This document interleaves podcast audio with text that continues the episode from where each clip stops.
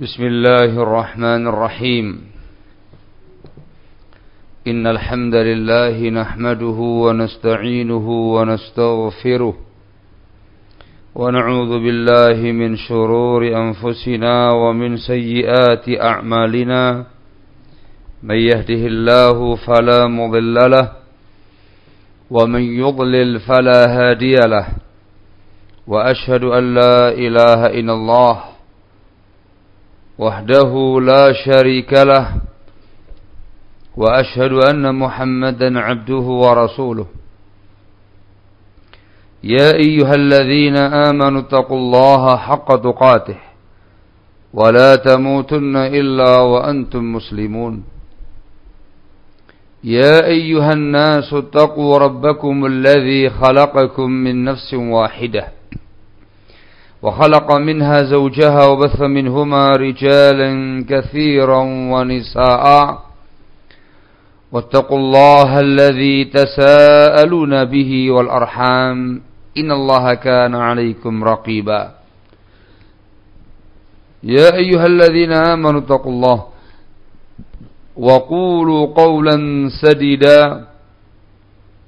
يصلح لكم أعمالكم ويغفر لكم ذنوبكم. ومن يطع الله ورسوله فقد فاز فوزا عظيما. أما بعد فإن أصدق الحديث كتاب الله وخير الهدي هدي محمد صلى الله عليه وعلى آله وسلم وشر الأمور محدثاتها فإن كل محدثة بدعة وكل بدعة ضلالة وكل ضلالة في النار أيها الناس. Ikhwan Fidina Azakumullah Ini pertemuan yang kelima Dari Majelis Bedah buku Bisnis online Dalam perspektif fikih Islam. Alhamdulillah kita telah menyelesaikan Tiga pembahasan buku ini. Sekarang kita akan masuk pada pembahasan yang keempat tentang riba dalam jual beli. Disebutkan pada pembahasan yang kedua bahwa riba ada tiga macam. Riba dalam utang piutang, riba dain, riba dalam pinjam meminjam, riba qarab. Dua macam ini telah kita sebutkan dengan global pada pembahasan yang kedua. Sekarang yang akan kita rinci adalah pembahasan jenis riba yang ketiga yaitu riba dalam jual beli. Riba al-bay' namanya. Ini akan kita kaji sekarang ini. Sengaja saya sendirikan dikarenakan cukup panjang pembahasannya. Taib. Riba dalam jual beli ada dua. Yang pertama disebut dengan riba nasiah. Nasiah artinya tempo. Yaitu jual beli barang sejenis atau lain jenis yang terkena hukum riba. Dan dipersyaratkan adanya takabub serah terima di tempat. Tetapi dia melakukannya dengan cara tempo nasiah dan tanpa takabub. Di sini ada dua hal penting. Yang pertama barangnya termasuk yang terkena hukum riba. Tidak semua barang. Yang kedua dipersyaratkan takabub serah terima di tempat. Tapi dia melakukannya secara nasiah, secara tempo. Sehingga dikatakan sebagai riba nasiah. Dalilnya hadis dari Usama bin Zaidin radhiyallahu anhu kata Rasulullah sallallahu alaihi wasallam la riba illa fi nasi'ah. La riban illa fi nasi'ah. Tidak ada riba kecuali pada riba nasi'ah. Dalam Sahih Muslim antum tambahkan nomor hadisnya 1596 di buku kita ini belum saya kasih rujukan nomornya nomor 1596 disebutkan dengan lafaz ar-riba fi nasi'ah Riba itu pada nasi'ah. Juga dengan lafaz innamar riba bin nasi'ah. Sesungguhnya riba itu hanya pada riba nasiah. Riwayat ini ada perbincangan di kalangan para ulama dalam memaknakannya. Makna yang benar dari hadis ini adalah tidak ada riba yang paling besar dosanya dan yang paling keras ancamannya selain riba nasiah. Sebagian ulama berpendapat hadis ini mansuh. Namun tidak ada yang menunjukkan nasahnya, pemansuhannya. Sementara nasah tidak mungkin ditetapkan dengan semata-mata ihtimal, kemungkinan. Harus dengan nas juga. Dikarenakan tidak ada nas dalil yang menasahnya, maka hadis ini bukan mansuh, tapi namanya muhkam. Tetap hukumnya. Sehingga dimaknakan tidak ada riba. Yang paling besar dosanya, yang paling yang paling keras ancamannya selain riba nasiah. Riba ini juga dikenal dengan riba jali. Jelas. Karena jelas dalil pengharamannya, jelas praktik ribanya, dan biasa dilakukan di zaman dahulu kala di era jahiliyah. Sehingga juga dikatakan sebagai riba jahiliyah. Termasuk dalam kategori ini riba dain, riba pada utang piutang, dan riba qarad riba pada pinjam meminjam. Ini nasiah. Yang kedua disebut dengan riba fadl, selisih. Yaitu jual beli barang sejenis dibayar dengan sejenis namanya barter, barang sejenis yang terkena hukum riba. Dan dipersyaratkan adanya tamathul, harus sama, enggak boleh selisih. Tetapi dia lakukan dengan tafadul, adanya selisih. Dua hal. Yang pertama, barangnya termasuk yang terkena hukum riba. Tidak semua barang. Yang kedua, dipersyaratkan tamathul. Harus sama. Ternyata dia lakukan dengan cara tafadul, ada selisih. Nah, dikatakan unsur selisih, dikatakan riba fadl. Tafadul, adanya selisih, umum sifatnya meliputi kuantitasnya, kualitasnya, nominalnya, timbangannya, takarnya dan yang lainnya. Nah, dalilnya adalah hadis Abu Sa'id Al-Khudri radhiyallahu anhu kata Rasulullah sallallahu alaihi wasallam لا تبيعوا الذهب بالذهب إلا مثلا بمثل ولا تصفوا بعضها على بعض ولا تبيعوا الورق بالورق إلا مثلا بمثل ولا تشفوا بعضها على بعض ولا تبيعوا منها غائبا بناجز زاد مسلم إلا يدا بيد Janganlah kalian menjual emas dengan dibayar emas melainkan semisal dan jangan kalian melebihkan sebagiannya atas sebagian yang lain namanya tamathul dan janganlah kalian menjual perak dengan dibayar perak pula melainkan semisal.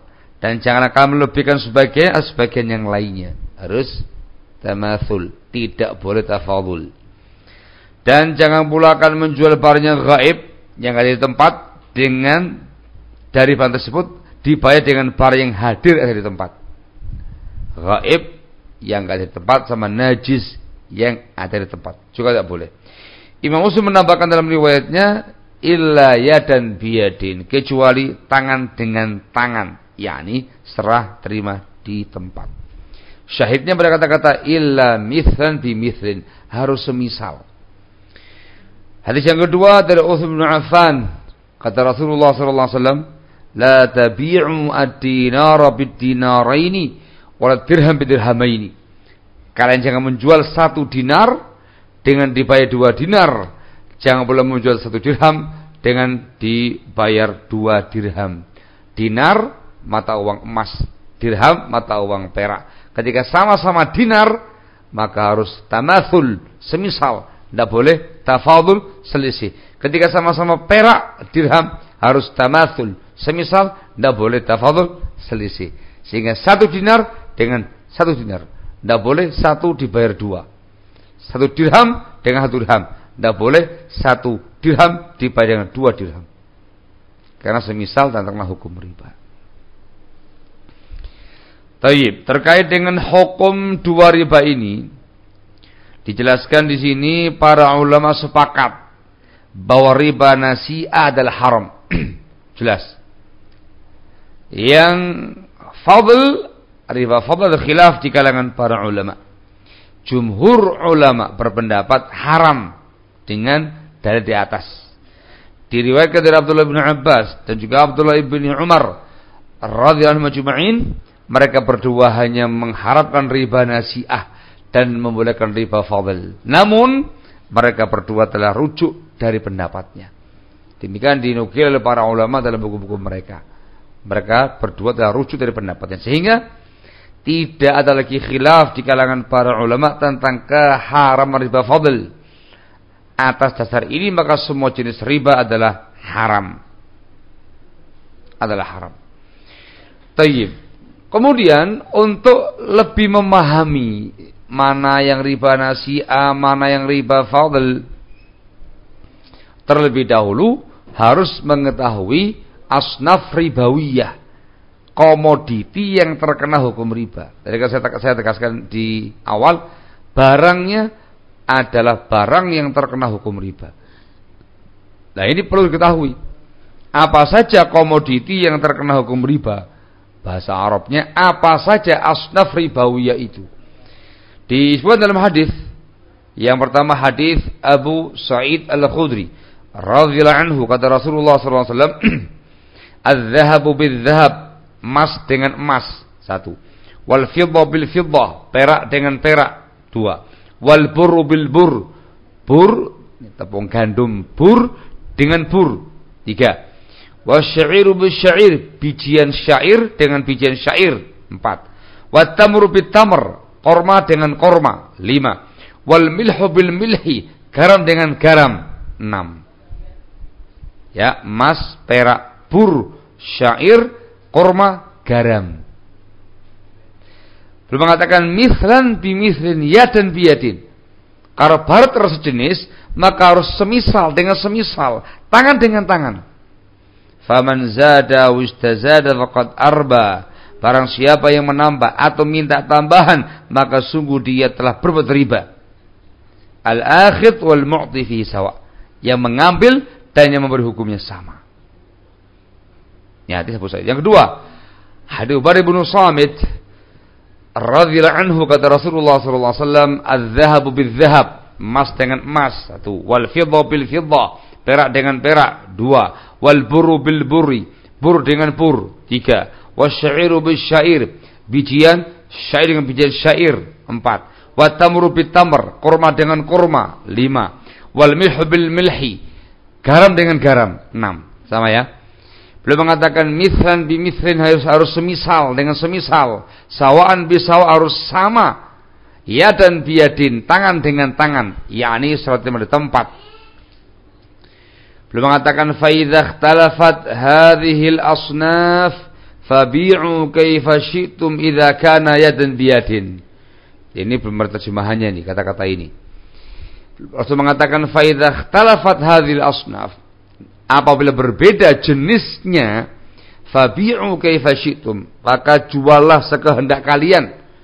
Bisa selisih idza kana yadan biyadin bila tangan dengan tangan. Jadi kan barter emas dengan emas. Sama dan harus setelah tempat. Tapi kalau beda jenis emas dengan perak gitu. Ya syair dengan bur begitu Silakan jual yang kamu kehendaki. Bisa selisih. Yang penting takabut. Serah terima di tempat. Akan dijelaskan insya Allah. Intinya adalah dua hadis ini menerangkan bahwasanya komoditi yang terkena hukum riba ada enam. Emas, perak, bur, syair, korma, dan garam. Ya, emas semua emas, perak semua perak, bur, tepung gandum, bur. Dikatakan bur juga dikatakan hentoh. Kalau syair biji-bijian. Dia dibikin bubur juga dibikin talbinah herbal itu syair. Kurma semua jenis kurma, garam semua jenis garam. Enam dalam riwayat ini. Para ulama di, di zaman sekarang ini menambahkan jenis yang ketujuh yaitu mata uang kertas namanya al-awraq an-nadiyah mereka menggabungkannya dengan emas dan perak. Ya macam-macam ilahnya alasan penggabungannya. Ada yang mengatakan sebagai alat bayar. Ada lagi yang lain-lainnya. Pendapat yang rojih pada pembahasan ulama di zaman sekarang ini mata uang kertas sekarang ini juga mata uang koin sekarang ini itu semuanya masuk dalam asnaf ribawiyah digabungkan dengan emas dan perak. Ada khilaf memang, tapi yang rajih demikian. Kemudian mata uang kertas ini dia jenisnya masing-masing tergantung negara yang mengeluarkannya. Rupiah jenis sendiri, dolar jenis sendiri, real jenis sendiri, euro jenis sendiri, Ya, semua sendiri-sendiri. Sama kayak emas sendiri, perak sendiri, gitu. Taib. Apakah barang yang terkena riba hanya sebatas ini? Jawabannya ada khilaf di kalangan para ulama. Jumhur ulama berpendapat bisa dianalogikan dengan yang lain. Tidak terbatas pada tujuh tadi. Bisa dikiaskan dengan barang-barang yang lain. Lalu mereka ikhtilaf beda pendapat terkait dengan patokan dan kaidahnya. Sementara pendapat Zahiriyah dan sebagian ulama yang lain berpendapat hanya terbatas pada yang disebutkan dalam hadis plus poin ketujuh yang disertakan ulama di zaman sekarang ini. Nah, dalam buku ini Ya, untuk mem memudahkan pemahaman kita akan menjelaskan sebatas tujuh poin saja yang di atas. Ya, lengkap dengan kaidahnya supaya kita tahu mana riba nasi dan riba fadl. Nanti akan saya jelaskan di buku yang kedua di BTR bisa tambah riba pendapat jumhur ini nanti. Ya, pembahasan tentang asnaf ribawiyah, riba fadl, riba nasiah e, terkait dengan barang-barang yang bisa dikiaskan. Itu saya rinci di buku yang kedua, insya Allah bisa dibaca di sana. Yang dibahas sekarang yang hanya tujuh tadi, emas, perak, dimasukkan di dalamnya mata uang, kertas, bur, syair, korma dan garam. Taib. Penjelasannya adalah tujuh jenis barang yang terkena hukum riba ini dibagi dua. Yang pertama disebut dengan nakd, nakdain, nakd, alat bayar, meliputi emas, perak, mata uang. Bagian yang kedua disebut dengan at'imah, makanan-makanan meliputi pur, syair, korma, dan garam. Tolong dipahami baik-baik. Ya tujuh tadi dibikin dua grup. Grup yang pertama alat bayar, emas, perak, mata uang. Grup kedua makanan-makanan, bur, syair, korma, dan garam. Sekarang kaidahnya. Ini kaidah kita ambil dari hadis-hadis yang telah disebutkan sebelumnya. Hadis yang telah kita baca sebelumnya itu. Yang pertama, kaidah pertama, apabila ada transaksi jual beli barang sejenis, namanya barter, barang sejenis maka ada dua syarat yang terpenuhi. Misal ya, emas dengan emas, perak dengan perak, rupiah dengan rupiah, dolar dengan dolar. Ini yang bagian pertama. Atau yang kedua, uh, bur dengan bur, syair dengan syair, korma dengan korma, garam dengan garam. Namanya jenis. Maka dua syarat. Yang pertama adalah tamathul. yakni harus semisal dan sama. Dalam semua sisinya sama. Bila terjadi tafadul selisih pada jumlahnya atau kualitasnya atau nominalnya atau timbangannya atau takarannya atau yang lainnya maka jatuh pada riba fadl karena selisih. Yang disebutkan dalam hadis mislan bi mislin sawaan bisawain semisal dan sama. Juga pada lafaz wala tushifu ba'daha ala ba'din janganlah kalian melebihkan sebagian atas sebagian yang lain. Tidak boleh.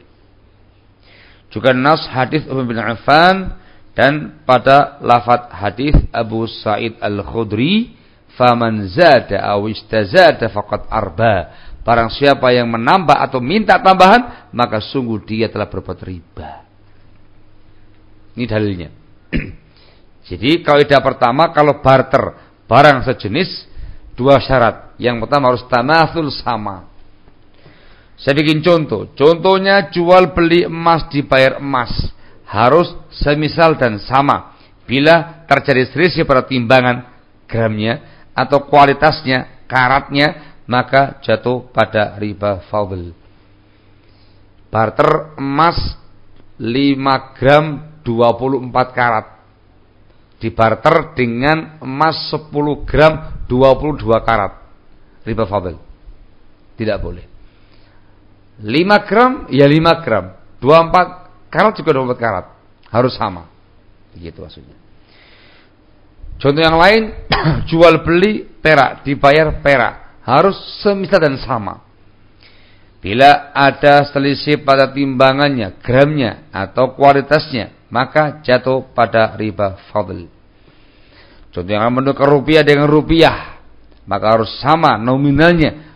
Bila selisih nominalnya, maka jatuh pada riba fadl. Kita punya rupiah pecahan merah, 100 ribu rupiah satu lembar mau kita tukar dengan pecahan dua ribuan. Dapat berapa itu? Dapat 50 lembar. Maka harus persis nominalnya 100 ribu. 100 ribu. Kalau ada kelebihannya, maka riba fadl. Atau ada kurangnya, riba fadl. Jadi mohon maaf fenomena transaksi tukar menukar rupiah dengan rupiah di pinggir jalan menjelang Idul Fitri. Eh, mereka bikin kemasan-kemasan uang eh, dua ribuan, lima ribuan, sepuluh ribuan, dua puluh ribuan. Kemudian dia jual itu dengan rupiah juga cara bayarnya dengan selisih nominal itu riba fadl. Tidak boleh. Sebab dia yang pertama terkena riba. Yang kedua jenisnya sama. Rupiah dengan rupiah. Maka harus tamathul. Harus tamathul. Maka solusinya barang yang kita miliki dijual terlebih dahulu dengan dibayar uang. Mas jual pakai uang. Itu pun nanti harus takabut akan dibahas nanti insyaallah. Perak jual dengan uang. Ini juga harus takabut.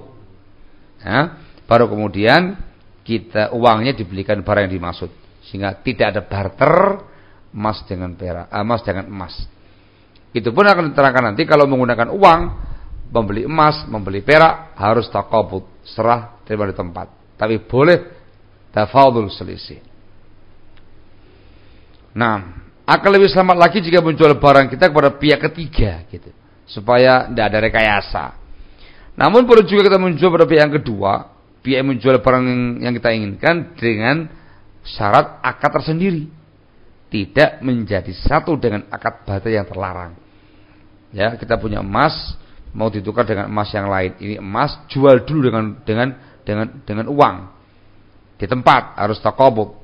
Dapat uang, selesai akad yang itu sudah. Uang kita dipakai lagi untuk membeli emas yang kita inginkan di toko yang sama. Beda akad. Transparan beda akad disendirikan. Saya contohkan di sini adalah kita punya perhiasan emas 10 gram 24 karat. Sementara yang kita ingin beli perhiasan 5 gram 24 karat. Kita jual emas dengan uang terlebih dahulu. Ya, dengan takabut ya, setelah di tempat boleh selisih. Lalu uang itu kita pakai membeli emas yang kita inginkan.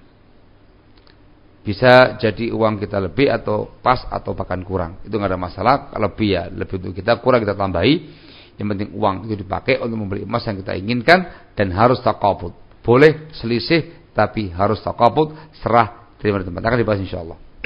Contoh yang lain, kita punya 5 kilo kurma sugari. Sementara kita ingin kurma ajwa 3 kilo. Seharusnya kita jual dulu kurma kita dengan uang. Yang ini nggak ada hukum riba, akan dibahas insya Allah. Kurma sukari kita jual menggunakan uang, uang kita pakai membeli kurma ajwa. Selesai. Untuk kurma dengan uang tidak ada hukum riba. Akan dibahas insya Allah. Tapi kalau emas, perak sama uang masih ada riba nasi, eh, riba nasiah. Harus takabut. Serah kita beri tempat walaupun boleh tafadul selisih. Dasarnya hadis Abu Sa'id Al-Khudri radhiyallahu anhu bahwasanya Rasulullah sallallahu alaihi wa ala alihi wasallam pernah bersabda, Bilal eh afwan, dari Abu Sa'id beliau berkata, afwan, beliau berkata, Bilal pernah datang pada Rasulullah SAW dengan membawa kurma barni. Ini kurma barni, ini kurma yang zen, kurma untuk pengobatan. Kabarnya, info yang saya dengar, saya nggak tahu langsung, Asyik Rabi bin Hadi hafizahullah suka dengan kurma barni. Tentunya agak, agak panjang. Kurma barni. Termasuk yang zen kurma barni. Lalu Rasul bertanya pada dia, dari mana kamu dapat kurma ini? Kata Bilal, tadi saya punya kurma jelek. Lalu saya jual kurma tersebut dengan kurma ini. Dua sok dengan satu sok. Untuk memberi makan Nabi kita Muhammad Sallallahu alaihi wa alihi wasallam. Dia punya kurma cek dua sok dipakai untuk membeli kurma barni yang zen satu sok dua satu. Selesai kan? Sama-sama kurma. Maka Rasul mengatakan Allah Allah ini riba. Aduh aduh ini riba. Inilah namanya riba. La taf'al. Jangan kamu lakukan walakin idza aradta an tashtariya tadi kalau kamu hendak membeli kurma yang bagus, fabi'it tamr bibai'in akhar. Jualah kurma kamu yang jelek tadi dengan akad yang lain, dengan uang. dari bihi. Kemudian uang itu kamu pakai membeli kurma barni. Itu solusinya. Karena kurma kena hukum riba. Ya, ketika ada barter sejenis harus tamasul, harus semisal. Yang ini dua sok dengan satu sok, selisih, riba fadl itu. Solusinya jual ke rumah kamu yang dengan uang. Ini nggak ada hukum riba padanya. Uang dipakai untuk membeli kurma barni. Aman. Disebutkan dalam riwayat dalam Sahih Muslim dengan lafaz hadar riba. Inilah yang namanya riba. Farduhu kembalikan. Thumma bi'u tamrona. Kemudian jualah kurma kita yang jelek tadi itu. Washtaru washtaru lana min hadha. Kemudian belilah untuk kita dari kurma yang bagus ini dengan uang tadi. Ala kulli hal ini syarat yang pertama harus tamasul. ya, ketika ada barter barang sejenis yang terkena hukum riba pada bagian grup yang sama, maka ketentuan pertama harus tamasul. Sama dan semisal. Ketentuan yang kedua takabud yaitu serah terima langsung di majelis akad tempat transaksi. Harus ketemu antara dua belah pihak gitu. Apabila ada tempo atau satu barang ada yang gaib nggak ada tempat atau via paket maka terjatuh pada riba nasi'ah. Kenapa? Dikarenakan ada jeda waktu. Barakallahu Syarat ini disebutkan dalam hadis di atas dengan lafaz ya dan biadin. Ya, yang yang telah kita baca ada kata-kata ya dan biadin, tangan dengan tangan. Sekarang kita bikin bawakan hadis sebagai contoh. Katanya Rasulullah SAW dalam sabdanya dari hadis Umar bin Khattab, "Az-zahab bil-zahab riba illa ha wa ha." emas dengan emas riba kecuali hak ambillah dan hak berikan. Wal burru bil buri riba illa hak wa hak. Bur dengan bur riba kecuali hak ambillah hak berikan. Wasyairu bil syairi riba illa hak wa hak. Syair dengan syair juga riba kecuali hak ambillah dan hak berikan. Watamru bitamri riba illa hak wa hak. Kurma dengan kurma riba kecuali hak ambillah dan hak berikan. Kata-kata ini penting. Maka saya terangkan di sini maksud dari kata-kata kalimat hak wahak adalah takaput serah terima langsung di majelis akad. Sama seperti lafaz ya dan biadin. Ya, kata-kata hak itu menggunakan tangan. Nih barang saya, mana barang kamu? Itu menunjukkan ketemu dua pihak langsung begitu. Sehingga ada majelis akadnya. Nah, sehingga itu sifatnya hissi, bukan maknawi. Langsung fisik orangnya yang datang, bukan secara maknawi, begitu. Nah, sebagai contoh, jual beli emas dibayar emas, perak dibayar perak, mata uang dibayar mata uang jenis. Harus terima, harus serah terima di tempat langsung di masjid akad namanya takabut. Biar tempo, baik semuanya atau sebagiannya tempo yang sebentar atau lama maka terjatuh pada riba nasiah. Beli kurma dengan kurma, bater kurma, pur dengan pur, syair dengan syair, garam dengan garam. Juga sama, harus serah terima langsung di akad namanya takabut. Jika ada tempo, semua atau sebagiannya, sebentar ataupun lama, maka jatuh pada riba nasiah. Ini ketentuan yang kedua, takabut. Sehingga dua syarat. Tamathul semisal takabut serah terima langsung. Maka saya terangkan saya bikin sedikit catatan penting di sini. Jika para contoh-contoh di atas juga terjadi tafadul selisih, maka jatuh pula dalam riba fadl. Maka ada tiga keadaan. Hanya terjadi tafadul selisih saja, maka dia hanya jatuh pada riba fadl. Yang kedua, hanya terjadi tempo saja, nasihat saja. Tanpa takobut, maka dia hanya terjatuh pada riba nasihat. Atau yang ketiga, ada dua-duanya. Ada tafadul, selisihnya dan nasihat, temponya juga. Maka jatuh dalam dua jenis riba sekaligus, riba fadl dan riba nasiah. Ya, misal tadi itu barter emas dengan emas yang ini 5 gram 24 karat, yang ini 5, 7 gram 22 karat. Itu kan tafadul, fadl. Tapi penyerah penyerahannya juga tempo. Maka terkena riba nasiah sekaligus. Dikarenakan ada unsur tafadul, selisih dan unsur nasiah tempo. Sehingga keharamannya lebih besar lagi karena mengumpulkan dua riba sekaligus. Kesimpulannya, transaksi jual beli barang sejenis ya, barter, barang sejenis yang tersebut dalam hadis pada grup yang sama harus memenuhi dua syarat. Yang pertama tamasul, semisal dan sama. Jika ada tafadul selisih, maka terjadi riba fadl.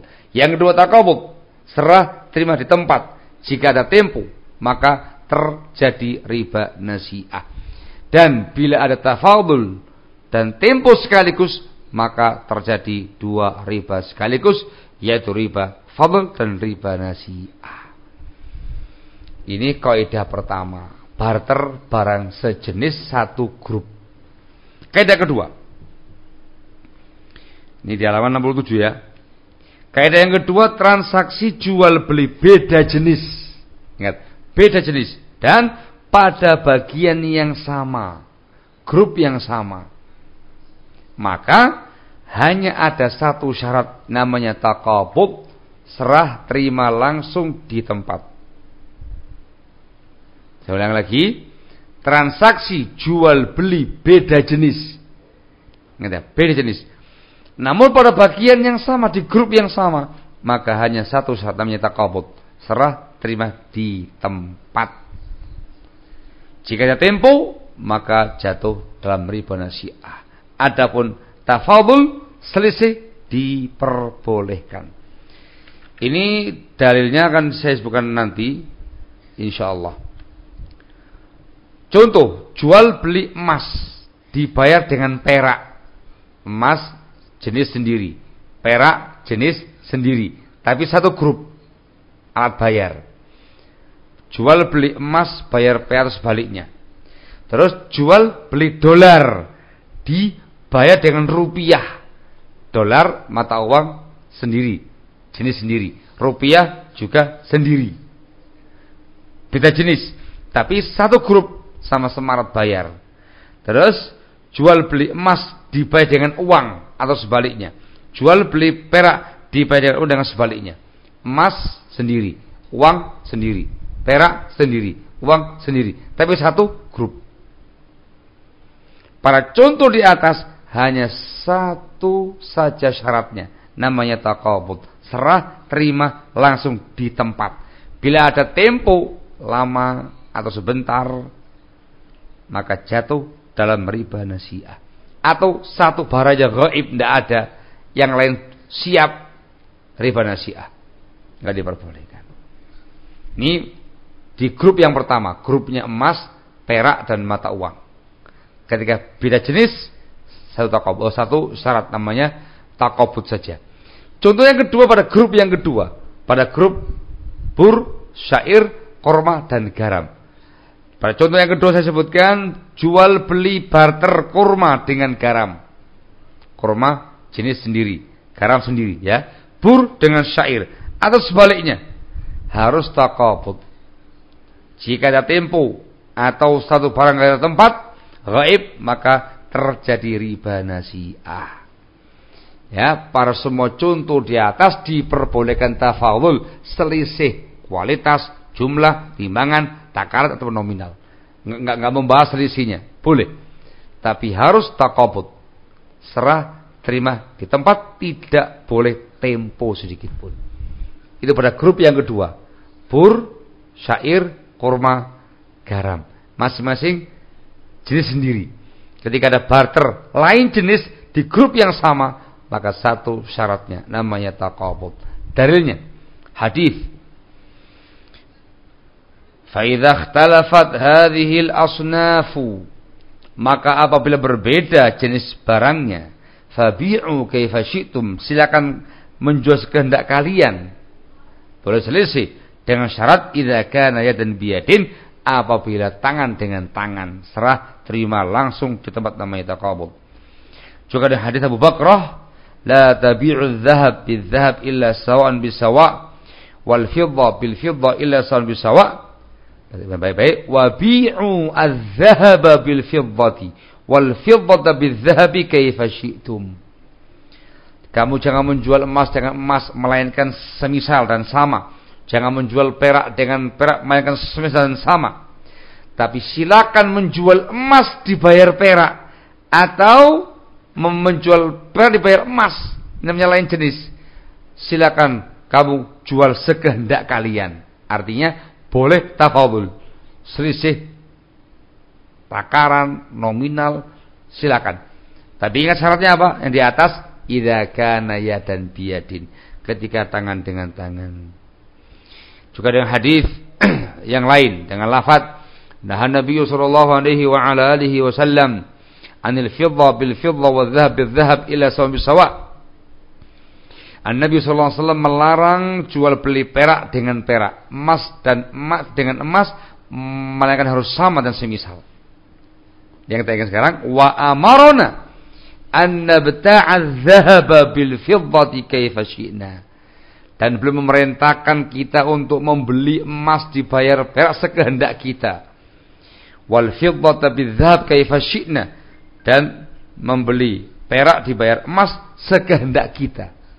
Boleh selisih, tapi ingat disebutkan oleh Abu Awanah dalam mustakhrajnya menampakkan lafaz ya dan biadin, tapi harus dengan serah terima di tempat. Maka saya tegaskan dengan hadis yang lainnya lagi dengan lafaz naha Rasulullah sallallahu alaihi wasallam an bai'iz zahab bil wariqi dainan. Rasul melarang jual beli emas dengan perak secara tempo secara utang. Ini penegasannya ya. Jadi kata-kata kaifasina sekehendak kita itu selisihnya. Silahkan. Tetapi terkait dengan takabub serah tempat tempat harus itu persyaratannya. Nggak boleh tempo, nggak boleh utang emas jenis yang berbeda, perak jenis yang berbeda, lain jenis. Silakan sekehendak kalian, yakni selisihnya. Tapi tidak boleh hutang, harus takabut serah terima di tempat. Jelas ya? Sehingga kaidahnya kembali lagi ketika ada barter barang lain jenis, lain jenis, tapi grupnya sama. Grup alat bayar sendiri, grup makanan sendiri. Ya, maka satu syaratnya harus takabut serah terima di tempat. Boleh tafadul, boleh beda selisih. Eh, boleh beda, boleh selisih. Barakallahu fikum. Jadi untuk membeli emas kalau alat bayarnya uang harus kontan, tidak boleh tempo. Penyerahannya pun jelas hak wahak ini uangku mana emasmu gitu. Ya, sehingga dari sini tidak boleh bisnis online emas dan perak dibayar uang. Menggunakan transfer emas peraknya dikirim. Tidak boleh terkena riba nasiah. Ya ketika ada unsur tempo maka terkena riba nasiah. Dipahami ya? Dari sini pula mohon maaf yang sebesar-besarnya ketika ada yang membuat semacam sistem dinaran sistem dinaran yang mereka fokuskan pada selisih mereka mengatakan boleh selisih. Naam boleh selisih, nggak ada nggak ada masalah dalam, dalam masalah, dalam masalah selisih antara emas batangan dengan kurs rupiahnya atau membayar dengan dengan rupiahnya boleh selisih. Tapi ingat itu satu grup emas dengan uang satu grup. Ketika beda jenis betul boleh selisih. Tapi ingat satu syaratnya harus takabub serah terima di tempat. Nah, para sistem dinaran itu menggunakan sistem online. Sehingga dia e, tidak ada ya dan biadin riba nasiah. Barakallahu fikum. Kaidah yang ketiga yaitu transaksi bagian pertama alat bayar ya, emas, perak, mata uang dengan bagian yang kedua, bagian makanan, bur, syair, korma dan garam maka tidak ada hukum riba. Transaksi tersebut diperbolehkan tafadhul selisih dan boleh utang atau tempo penyerahannya. Ya, begitu buat transaksi bagian pertama, emas, perak atau uang, atau bagian kedua, bur, syair, korma, garam, dengan barang yang lain selain yang tersebut yang nggak ada hukum ribanya, maka tidak ada hukum riba. Boleh tafadul selisih dan boleh nasiah utang atau tempo. Contohnya jual beli emas, perak, uang dibayar kurma, bur, syair dan garam. Atau jual beli kurma, bur, syair dan garam dibayar dengan emas, perak atau mata uang. Ya. Maka pada dua keadaan di atas tidak ada hukum riba, boleh tafadul selisih dan boleh nasiah tempo atau hutang. Karena ada dua grup yang berbeda. Nah, contoh yang lain adalah jual beli barang apa pun yang nggak terkena hukum riba, rumah, kendaraan, makanan, minuman, pakaian dan yang lain-lain dibayar dengan emas, perak, mata uang atau kurma, bursa air garam, nggak ada masalah, nggak ada hukum riba, boleh tafadhul, boleh nasihat. Saya tambahkan di sini jual beli barter barang sejenis atau beda jenis. Ingat yang tidak terkena hukum riba ini penting. Nanti ada pembahasan barter barang di buku saya yang kedua PTR. Barter yang yang terkena hukum riba. Ini babnya lain, ada ada tersendiri. Saya akan bahas di buku saya yang kedua tadi. Yang dibahas sekarang jual beli barter barang sejenis atau lain jenis tapi barang ini tidak terkena hukum riba, maka diperbolehkan. Tidak ada masalah, nggak ada hukum ribanya. Jual jual beli mobil bekas dengan mobil baru dengan tambahan uang karena sisi harga, tidak masalah. Jual tanah dibayar mobil tanpa tambahan atau dengan tambahan, tidak ada masalah. Boleh tafadul, boleh nasiah, nggak ada hukum riba padanya sama sekali. Demikian disebut dalam fatwa lajnah daimah. Nah, untuk kaidah yang ketiga ini Ada hadisnya. Dalilnya. Dalil dari Abdullah bin Abbas berkata Rasulullah SAW datang ke kota Madinah hijrah. Sementara masyarakat di sana biasa melakukan akad salaf.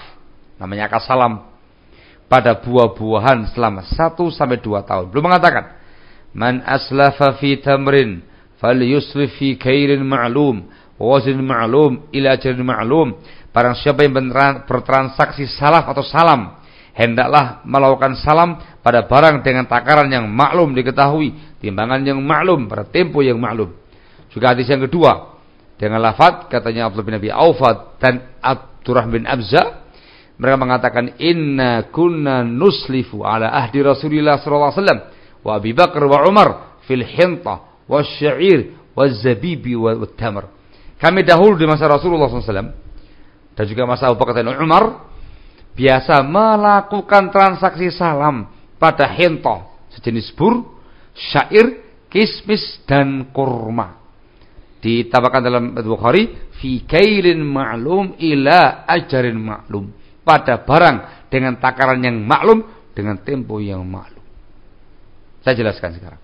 Salaf ini bahasanya orang Irak atau salam bahasanya orang Hijaz namanya transaksi sistem salam akan dibahas di buku ini insyaallah adalah transaksi jual beli sesuatu yang disebutkan kriterianya dengan rinci ya secara tempo dengan menyerahkan uang di muka secara utuh. Uang di muka. Sekian disepakati. Barang yang diminta dirinci kriterianya. Demikian, demikian, demikian dengan rinci. Timbangannya, takarannya, tipe, dan semua rinci pokoknya. Diserahkan secara tempo di waktu yang disepakati. Taib. Eh, pada hadis yang kita bawakan sekarang ini, sisi argumentasinya adalah Nabi kita Muhammad SAW memperbolehkan akad salam tadi pada kurma, hentoh bur, ya, dengan alat bayar uang, dinar atau dirham. Nah, dipahami ya? Jadi kan dinarnya terkena hukum riba, dirham terkena hukum riba, tapi grupnya beda gitu korma, bur, syair kena riba. Tapi grup lain lagi, beda grup. Rasul memperbolehkan transaksi salam, uang di muka untuk mendapatkan barang-barang tadi tempo. Itu menunjukkan tidak ada hukum riba dalam bab ini. Ya, ketika grup A dipakai sebagai alat bayar, dipakai untuk membayar grup yang B, makanan-makanan tadi, maka bebas boleh tafadhul, boleh nasiah, tidak terkena padanya yang namanya riba. Maka saya bawakan sebuah contoh soal jawab di bukan di Fathul Daimah. Hukum jual beli garam dengan utang tempo. Jawabannya tidak boleh jual beli ingat garam dengan garam. Ya kan sama ya, semisal. Melainkan harus sama. Namanya tamasul dan serah terima di tempat namanya takabul. Dua syaratnya. Kenapa? Garam sama garam. Barter garam dan garam termasuk yang terkena hukum riba. Dikarenakan semisal sama sejenisnya sama, dua syarat. Harus tamasul sama dan harus takabut serah terima di tempat. Adapun jual beli garam dengan jenis ribawi lainnya seperti bur, syair dan kurma maka diperbolehkan padanya tafadul selisih namun tidak boleh berpisah sebelum takabut serah terima di tempat dengan dasar hadis Ubadah ibnu Samit pada lafaz fa idza ikhtalafat hadhil asnaf fabi'u kaifa syi'tum idza kanat yadan biyadin yang di atas yang ketiga adapun jual beli garam dengan uang lihat ini dengan uang uang ribawi garam ribawi, tapi beda grup sudah. Maka diperbolehkan dengan cara kontan atau dengan cara tempo. Juga boleh tafadul selisih. Barakallahu fikum. Difahami insyaallah ya. Sehingga dari sini ada riba nasiah, riba fadl. Ada nasiah saja. Ada yang tanpa riba sama sekali. Ada yang penggabungan nasiah dan fadl sekaligus. Barakallahu fikum. Demikian kaidah-kaidah yang disebutkan oleh para ulama untuk mengetahui yang namanya riba dalam jual beli. Mana yang fadl, mana yang nasiah, mana yang dua-duanya dan mana pula yang tidak termasuk dua-duanya. Barakallahu fikum. E, semoga bisa difahami dengan baik dan semoga kita semua bisa mengantisipasi semua bentuk riba dalam jual beli. Ini kaidah sangat bermanfaat sekali disebutkan dalam hadis dan dibahas oleh para ulama yang dengan ini kita akan bisa menilai ragam sistem itu riba atau bukan. Tapi harus tahu sistemnya terlebih dahulu, dirinci, detail, dijelaskan dengan transparan dan gamblang begitu. Baru akan ketahuan ini riba nasiah, ini riba fadl, oh ini kena dua-duanya, oh ini aman tanpa riba. Dengan kaidah-kaidah ini, barakallahu fikum. Wallahu a'lam bishawab. Cukup insyaallah pembahasan yang keempat, adapun yang kelima ini pembahasan yang lain akan kita kaji insyaallah pada perjumpaan yang berikutnya Kamis keempat. Kamis keempat jadwal resminya adalah tanggal 25 Maret Ya, barakallahu fikum. Sekarang kita tengok dulu pertanyaan yang diajukan di sini. Masya Allah. Bagaimana hukum jual beli emas di mana penjual meminta ditransfer uang terlebih dahulu karena masih dalam masa pandemi? Kemudian pembeli dipersilakan ambil di toko dengan hanya menunjukkan bukti transfernya tadi. Apakah diperbolehkan? Uh, ini kalau sudah terjadi akad ya sudah bentuk akdun lazim akad yang mengikat nggak diperbolehkan nasiah masih dia transfer dulu uangnya tapi barang baru terima setelah itu ada tempo di situ nasiah ya tapi kalau sifatnya belum akad yang lazim baru wa'ad baru pesan ya baru pesan Laba transfer dulu uangnya, tapi belum akad. Artinya kedua belah pihak, kedua belah pihak punya komitmen bisa batal ini nanti. Karena belum akad. Resikonya bisa batal. Bisa di cancel itu akadnya. Dikirim dulu supaya aman, begitu e, terkirim dia langsung ke toko menyerahkan bukti transfer ya, untuk dipakai akad ketika itu. Ini akadnya, menggunakan bukti transfernya untuk mendapatkan emas yang diinginkan. Akad lebih aman lagi dan itu yang difatwakan oleh para ulama solusi yang ada di fatwanya para ulama adalah sang pembeli datang ke toko toko pilih emas yang diinginkan begitu deal harganya berapa pembeli langsung transfer m banking di situ paham ya menggunakan m banking di situ fisiknya ada di hadapan penjual dia menggunakan m banking dengan HP-nya itu transfer langsung ting Dipastikan masuk ke mana? Ke rekening penjual. Ya, udah masuk. Ambil emasnya, selesai, pergi setelah itu. Itu malah boleh. Atau menggunakan kartu debit yang disediakan di banyak toko ada ya. Ada BCA, ada Mandiri, ada BR, BRI, BNI. Itu bisa menggunakan kartu itu. Anda menggunakan kartu ATM itu untuk debit ya. Gesek aja, seret gitu. Hmm, kata mereka, main gesek aja. Gesek sudah Masuk ke rekeningnya penjual, oke, kami terima. Sudah, kamu di tempat akad mengambil emasnya kamu. Baru kamu pergi setelah itu. Itu yang diizinkan uh, solusi yang disebutkan dalam fatwanya para ulama di fatwa Lajnah Daimah. Barakallahu fikum. Wallahu tabaraka wa ta'ala alam bisawab. Kalau misal beli spray Terus masih mau dibelikan bahannya dan masih akan dijahitkan. Tapi sudah ditentukan harganya karena memang biasanya harganya segitu. Dibayar dulu apakah riba? Tidak. Spray bukan termasuk jenis ribawi. Tidak masalah, boleh tempo, boleh utang, boleh selisih, nggak ada masalah. Ya, makanya penting mengetahui terlebih dahulu komoditi yang terkena hukum riba gitu loh.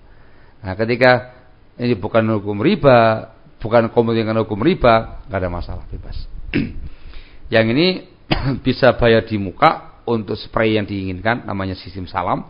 Bisa dibayar DP dulu, dibuatkan, selesai, baru kemudian dibayar, dibayar sisanya, bisa namanya PL Urbun. Semua akan dibahas pada buku kita nanti insya Allah di pertemuan-pertemuan berikutnya. Insya Allah ta'ala. Bila ada seseorang yang membeli rumah, orang yang masih ditinggali pemiliknya, rumah orang masih ditinggali pemiliknya, dengan cara menelpon dan meraih pemiliknya supaya mau menjual rumahnya dan membuat hal-hal yang bisa membuat yang punya rumah nggak nyaman di lingkungannya, membuat kegaduhan dan yang lain-lainnya. Bagaimanakah pandangan syariat jual beli ini apabila yang punya rumah akhirnya menjual rumahnya orang tersebut? Ini disebut dengan bai'ul mukrah jual beli orang yang dipaksa. Ya, dalam fikih Islam ada dua keadaan. Ada mukrohun bi ghairi haqqin yang dipaksa tanpa hak. Ini tidak sah jual belinya.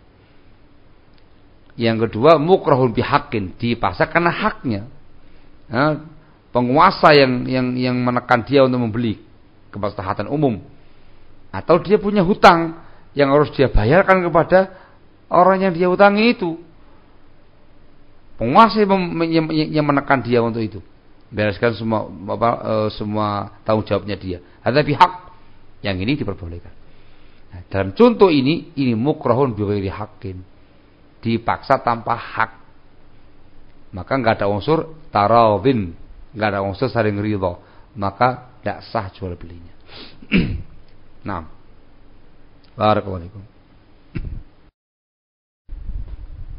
apabila ada seseorang yang membeli tas secara online akan tetapi ada aksesoris emasnya bagaimana hukumnya nah ini kalau mau dibayar pakai emas eh pakai uang sebagaimana umumnya kita beli tidak boleh. Tidak boleh dikarenakan ada unsur nasiah di situ. Emasnya itu terkena hukum riba. Jadi eh, jangan. Kalau mau beli yang seperti ini langsung aja offline. Langsung mana apa namanya hmm, tasnya ini uangnya. Nggak boleh. Nah nanti ketika barter emas dengan emas yang ada aksesorisnya tambahan barang yang lain tambahan barang yang lain itu harus dilepas baru kemudian kamu barter emas dengan emas harus tamasul dan takabut semisal dan setelah terima di tempat Ya, kalau misalkan emas ada mutiaranya ditimbang 10 gram. Emas murni cuma 5 gram. Tidak boleh. Itu tafadul. Caranya mutiara dilepas terlebih dahulu. Nanti emas yang murni berapa? Misalkan 5 gram. Maka kalau di e, bata dengan emas yang lain juga harus sama-sama 5 gram. Itu dibahas di buku yang kedua di BTR. Bisnis tanpa riba. Yang ini akan dikaji lebih rinci di buku yang kedua insya Allah. Nanti sana ada pembahasan panjangnya lengkap dengan masalah-masalah yang ada. Barakallahu fikum. Wallahu tabaraka wa ta'ala a'lamu bis-shawab. Bagaimana hukum seseorang yang meminjam beras? Lalu dikembalikan dengan beras juga dengan berat yang sama, namun beda jenis berasnya. Kalau beda kualitas tidak boleh dikarenakan unsurnya e, dikarenakan akadnya pinjam meminjam. Kaidahnya yang yang kita bahas sebelumnya kullu qardin jar naf'an fa. Semua bentuk pinjam meminjam yang mengandung unsur kemanfaatan maka riba. Manfaat di sini umum, kualitas, beda nominal dan segala macam. Ya, kalau beda kualitas maka riba qarad namanya. Riba qarad. Tapi kalau kualitas sama, beda merek, tidak ada masalah. Nah, yang ini mereknya beras Fortune. Yang ini beras Sania. Ini kalau lebih sama nih kualitasnya ini. Sama-sama 5 kilo 5 kilo. Labas insya Allah. Tapi akan lebih sama lagi ketika mereknya juga sama untuk kehati-hatian. Namanya sifat warok. Jika penjual tidak mempunyai pengembalian uang, lantas uang pengembaliannya ditunda sampai pembeli belanja lagi Apakah uang pengembalian tersebut berada e, riba? Ini jual beli apa dulu? Kalau jual beli yang terkena hukum riba tidak boleh. Misal Anda menggunakan uang membeli emas. Emas yang Anda beli adalah 5 gram, 24 karat. Harganya misalkan e, 600, 3 juta ya, 3 juta. Atau lebih lah, 550 lah. E, 3 juta 250. Anda punya uang 3 juta 300. Kembali berapa? 50 ribu. Nah gitu ya. Uang kamu kasihkan pada penjual emas, ambil ambil emasnya. Kembalinya kan 50 ribu. Dipahami ya? Belum dikembalikan. Jangan. Jadi jangan ditaruh harus e, beres semua sebelum pisah badan. Nah, kata. Tapi kalau bukan asnaf ribawi, tidak masalah. Kita misalkan beli e, gorengan, wala kerupuk, wala sayur, ya ada pos sayur sana soalnya ya uh, ada kembalian misalkan lima ribu atau seribu dua ribu. Nah nanti nanti aja tinggal. Simpan di situ. Yang penting uang dua ribu ini jangan diinvestasikan. Itu punya oh, punya orang. Termasuk wadiah uh, barang simpanan. Simpan sama dia tulis dia nyimpan uang di sini. Ketika dia belanja lagi tinggal nambahkan saja. Nah, yang penting iling lo ya. Biasanya gitu yang kecil-kecil biasanya. Kalau kembali besar tidak bakal diminta sama dia. Atau kalau bingung diikhlaskan aja wis. Borong sayur sejumlah 144 ribu misalnya. Eh, uangnya kamu 150, kembali 6 ribu. Cuman ada uang 5 ribu kurang 1000 ikhlas nawai gak apa-apa. Dari sini lima ribu sini, yang seribu itu antum. Dibikin gampang gitu loh. Nah, barakallahu fikum. Taib, saya punya uh, saya punya beras seharga saya punya beras seharga 12.000 liter. Mau saya tukar dengan minyak harga 12.000 per liter juga. Itu beda barang, namun harga barangnya sama apa yang sebenarnya termasuk riba sedang barang dikirim via paket dan ongkir tanggung masing-masing pihak. Setahu saya kalau minyak itu tidak masuk. Tidak tahu kalau kemudian dimasukkan dalam mauzun yang ditimbang sekarang ini. Setahu saya minyak nggak masuk, nggak masuk asal ribawiyah. Kalau nggak mau nggak masuk asal ribawiyah nggak ada masalah. Kayak antum beli e, beras menggunakan uang, tidak masalah di e, di paket apa di utang itu tidak ada masalah. Wallahu a'lam bishawab. Tahu saya nggak masuk e, ribawiyah. Pertanyaannya ini sebenarnya banyak dibahas di buku saya kedua ini nanti. Sabar mohon nggih. Atau dibaca aja buku saya kedua itu. Bisnis tanpa riba itu membahas nama saya semuanya. Itu kenapa saya e, membuat buku yang kedua sebenarnya untuk e, melengkapi buku yang pertama ini. Tapi pembahasan yang masalah ribanya gitu loh. Hari insyaallah.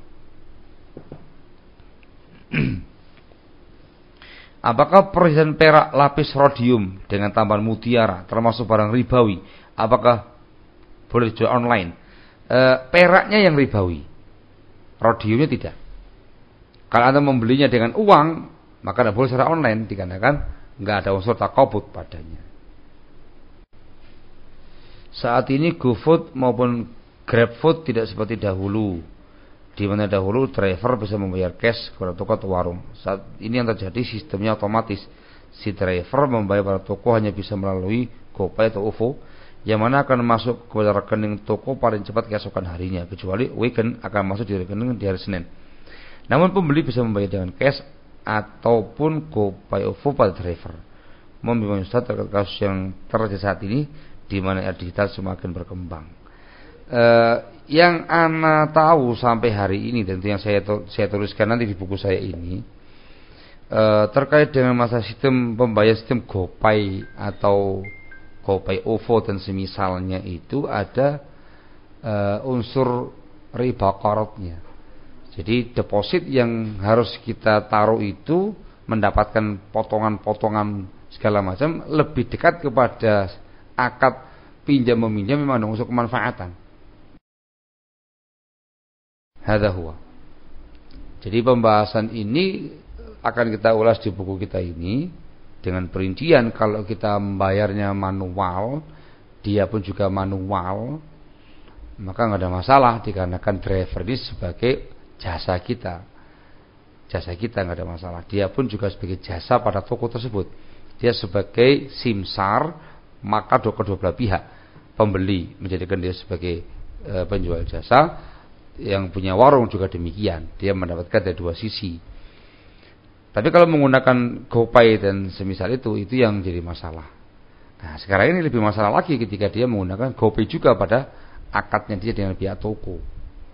Sehingga ahsan tidak. Barakallahu fikum. Beli saja secara offline aman ya, akhi. Barakallahu fikum. Bagaimana jika membeli barang melalui toko online, sedangkan ia tidak memiliki kesempatan membeli barang tersebut di toko sekitarnya. Sedangkan toko online ketika setelah kita membayar barulah akan dikirim dan kemudian sampai dalam beberapa hari. Anda membeli buku lewat toko online. Kalau yang dibahas adalah buku, bukan ribawi nggak ada masalah. E, bisa dengan cara membayar terlebih dahulu, baru barang dikirim namanya sistem salam. E, bukunya harus jelas buku ini ini ini ini rinci ya kemudian sampai uh, dalam beberapa hari. Ini nggak ada masalah. Termasuk yang diperbolehkan. Artinya tidak semua uh, transaksi via online itu haram gitu loh, Pak. Makanya di bahas buku ini ada yang boleh, ada yang tidak boleh. Barakallahu Bagaimana hukum hadiah emas yang dikirim? Hadiah dari apa? Itu ter, eh, dibahas terlebih dahulu. Kalau hadiah dari seorang sahabat, nggak eh, ada transaksi apa pun, pengen hadiah, Hah? Misalkan kamu ini bos mini gold. Bos mini gold. Enggak ada transaksi, ada atau pengen kasih hadiah saja begitu. Ngasih hadiah uh, sekian banyak sekian lembar mini gold yang 0,01 gram misalkan. Nah, untuk ngasih 10 biji, 10 itu ya. Terus kamu kirim kepada teman kamu di luar sana yang ada masalah, enggak ada akad jual belinya. Terus hadiahnya dari apa yang dimaksud? Nanti akan dibahas tentang masalah hadiah di buku kita ini. Jadi bahas dulu hadiahnya, bahas baru membahas masalah emasnya. Ya, ketika uh, hadiahnya hadiah yang diperbolehkan dalam syariat, maka tidak ada masalah dikarenakan emas itu bukan barang yang, yang ditransaksikan gitu loh. Dia bukan barang yang diakatkan, dia sebagai hadiah itu dikirim itu tidak ada masalah. Yang nggak boleh beli emas pakai uang dikirim uang ditransfer itu ada unsur e, nasiahnya, temponya. Terkait di nasiah barakallahu. Masya Allah. Fulan di kota A ingin membeli emas di kota B. Dia mentransfer uang tertentu ke wakilnya atau walinya di kota B tersebut. Wakil itulah yang membelikan langsung ke toko emas di kota B tersebut. Kemudian si wakilnya mengirim emas ke fulan A dengan ekspedisi. Apakah diperbolehkan? Iya, ini solusi yang bagus. Di antara, eh, di antara solusi yang mereka sebutkan demikian. Tapi aja wakil tadi itu bukan orangnya penjual gitu Wakil tadi bukan ekspedisi. Ya, tetapi wakilnya antum sendiri. Resmi wakilnya antum sendiri antum tunjuk temannya antum, saudaranya antum begitu. Dia diperbolehkan dengan surat antum kabarkan ini. Tapi kalau yang dimaukan dengan wakil adalah ekspedisi yang antum jadikan sebagai wakil, adalah ya justru rekayasa. Tahu gambarnya enggak? Antum hubungi ekspedisi di, di kota B tadi. Nah, antum misalkan kenal sama uh, orang CNE atau apa Tiki atau apa gitu ya. antum kenal, telepon, tolong ya, kamu ke toko fulan, e, beli barang ini, langsung kamu kirim ke saya. Tidak bisa. Karena mereka tapi ekspedisi yang memang dia ada jasa untuk mengirim barang. Gitu. Akad ya sama dengan antum. Akad dengan si B tadi dari jarak jauh nggak harus nggak harus nggak harus. Sehingga yang lebih aman engkau menghubungi wakilnya antum sendiri temannya antum saudaranya antum gitu ya bukan orang penjual bukan yang lain-lainnya kamu transfer uang ke dia tolong belikan saya emas di toko ini gitu dia ke sana langsung serah terima langsung ini uangnya mana emasnya selesai baru emas dia kirim kepada antum. Adalah. Ini teman solusi yang ada.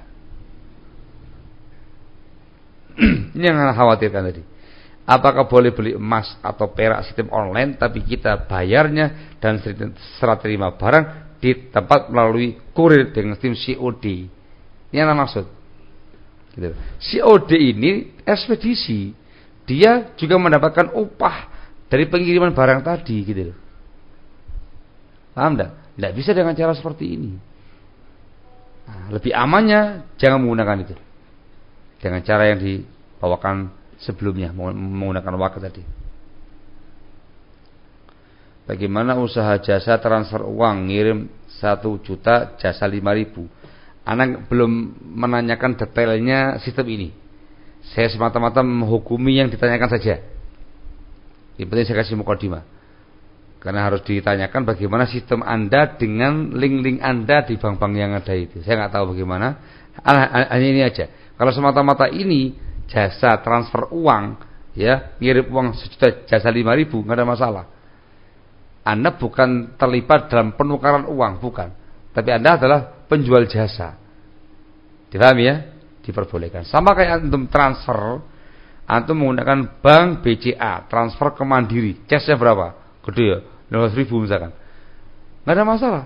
Cas 15 ribu uang jasa transfer BCA ke Mandiri. Nggak masalah. Justru itu yang lebih transparan. Jelas, sekian uang jasanya. Barakallahu tabaraka wa ta'ala alam bisawab. Ini semuanya sebenarnya kita bahas di buku yang kedua ya kawan. Buku bisnis tanpa riba. Transfer itu saya bahas di buku itu. Eh, akan lebih sering kalau antum membaca juga buku yang kedua tadi. Nah. Wallahu tabaraka wa ta'ala a'lamu bisawab. Naam, apa hukumnya jual kodok untuk pakan ikan ya Ustaz? Masya Allah, tidak diperbolehkan membunuh kodok. Tidak boleh. Ya, maka tidak diperbolehkan jual beli kodok. Baik untuk dimakan, haram dimakan kodok itu dikarenakan tidak boleh dibunuh, atau untuk pakan yang lain dikarenakan tidak boleh membunuh kodok. Barakallahu Mungkin yang tanya, kita nemu kodok mati, Gitu ya. Wallahu a'lam bishawab. Is ahsan aneh-aneh lah. Barakallahu fikum. Wallahu a'lam. Mau tanya Ustaz, apa hukum jual beli HP yang kita tahu banyak madorotnya? Si, si, si, si, si. HP itu adalah sebuah media. HP ini memiliki dua fungsi. Tergantung siapa yang menggunakannya. Bisa untuk fungsi kebaikan, bisa untuk fungsi kejelekan. Kan begitu? Hah? Maka tergantung bagaimana pesan pengguna. Ketika dia membeli HP untuk perkara yang nggak disyariatkan, ini kejelekan. Tapi kalau dia membeli HP untuk perkara yang diperbolehkan, ini perkara-perkara yang mubah. Dan banyak perkara kemanfaatan dari HP ini komunikasi dengan keluarga, dengan family, dengan teman. Hah? Kayak sekarang ini untuk online, untuk dakwah, WhatsApp, e, berbagai faedah dan segala macam via media HP di antaranya. Ya, sehingga dua fungsi. Maka hukum asal jual HP itu mubah. Kecuali kalau antum tahu secara langsung atau khobar orang yang terpercaya, fulan tertentu datang ke counter antum, beli HP, jelas ngomong untuk perkara yang yang, yang buruk gitu. Dipaham ya? Atau ada info yang valid, ini untuk perkara yang buruk. Maka jangan kamu jual untuk dia saja. Kenapa ada unsur ta'awun alal ismi wal udwan. Tapi kalau tidak ada omongan, kembali pada hukum asal. Hukum asal, mubah saja. Ter selebih ya urusan yang, yang yang beli mau diapain, dia jelek dosanya dia. Gitu. itu. Saya nggak tahu apakah ada HP khusus HP yang untuk kejelekan. Ada nggak? Hah? Ya umum, HP itu ya umum. Apa itu umum gitu ya kan. Sama kayak minyak wangi ya umum. Ya nggak ada masalah cuma minyak wangi. Kecuali kalau ada yang datang ke antum beli minyak wangi, mintanya yang misik hitam. Misik aswat hitam, pokoknya serba hitam. Ngomong deh, ini kayak pesugihan. Misal. Tidak boleh kamu jual sama dia saja. Ta'awun al-ithmi wal udwan. Itu kita bahas dulu di pembahasan yang kedua. Barakallahu Wallahu tabaraka wa ta'ala a'lamu. Jadi begitu ya. Terakhir insyaallah eh apa boleh minta penjelasan dan contoh real dari fawaid ini Ustaz? Syekh Utsaimin berkata, yang artinya apabila engkau tahu bahwa penjual itu menjual kepadamu karena malu terhadap kamu, maka janganlah kau membeli daripadanya. Demikian juga hadiah bila engkau tahu bahwa dia memberimu hadiah karena malu maka haram. Nah, uh, ini wah penjelasannya. Ini menjelaskan pada kita bahwasanya di antara persyaratan jual beli itu tarawin harus sama-sama ridho.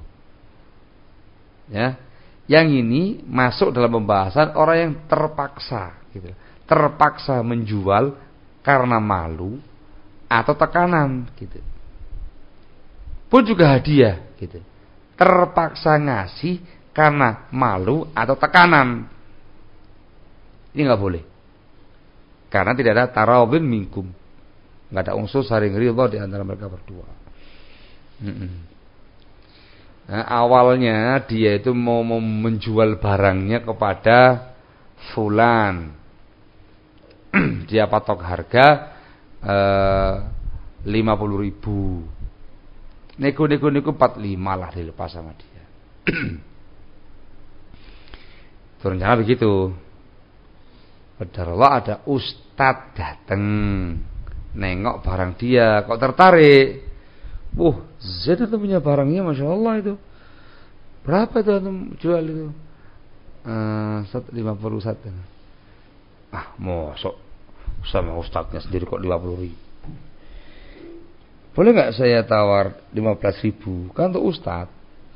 Uh, uh, uh, uh. Ya Ustaz, enggak apa Ustaz. Enggak apa, enggak apa, apa, enggak apa, gitu. Yang ini nggak boleh jelas nggak enak sama ustadznya gitu loh. Dia terpaksa menjual karena ustadznya yang minta. 15 ribu itu belum harga kula itu. Rugi dia. Adalah ya jus. Nah, ustadznya pun juga harus tahu syariat dong. Tahu ilmu. Jangan menjual dengan nama besarmu, dengan ilmu yang kamu miliki. Jangan kamu rendahkan ilmu kamu dengan barang seperti itu. Profesional, ajarkan kepada mereka ilmunya.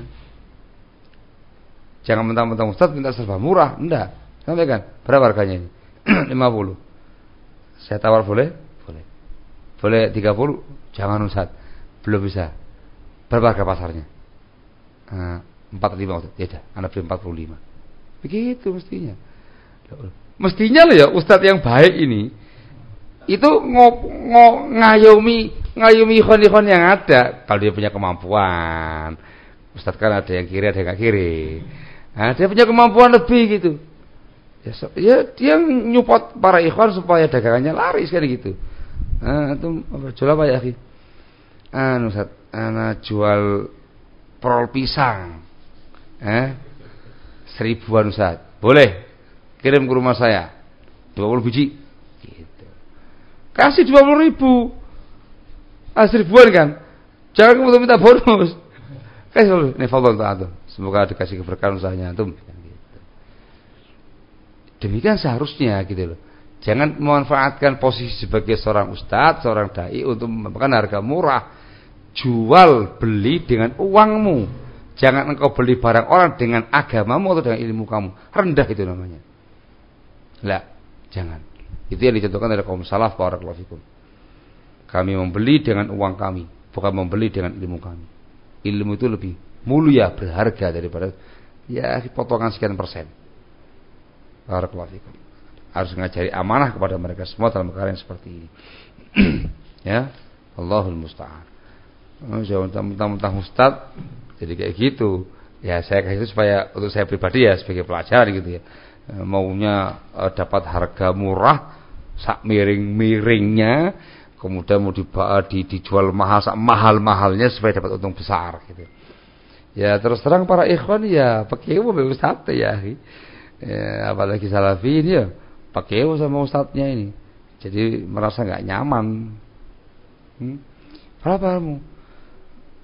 Ah, pas empat lima Ustaz. Tuh, itu tempat yang lain segini. Dawa pajang bulat mau yang nembak tiga puluh ribu. Iku sih total bingung iku. Telung puluh kulaan yang di kulaan aja belum dapat ini dari mana kan gitu. Alot akhirnya itu Allah musta'an. Maha kata. Rahimallahu mur'an samhan idza ba'a samhan idza ishtara samhan idza qadha. Semoga Allah merahmati seorang yang mudah dalam membeli, mudah dalam menjual dan mudah dalam memutuskan perkara. Barakallahu fikum. Semoga manfaat ya. Itu untuk saya pribadi supaya saya enggak demikian keadaannya. Barakallahu fikum. Naktafi lahuna subhanaka wa bihamdika asyhadu an la ilaha illa anta astaghfiruka wa atubu ilaik. Walhamdulillahi rabbil alamin.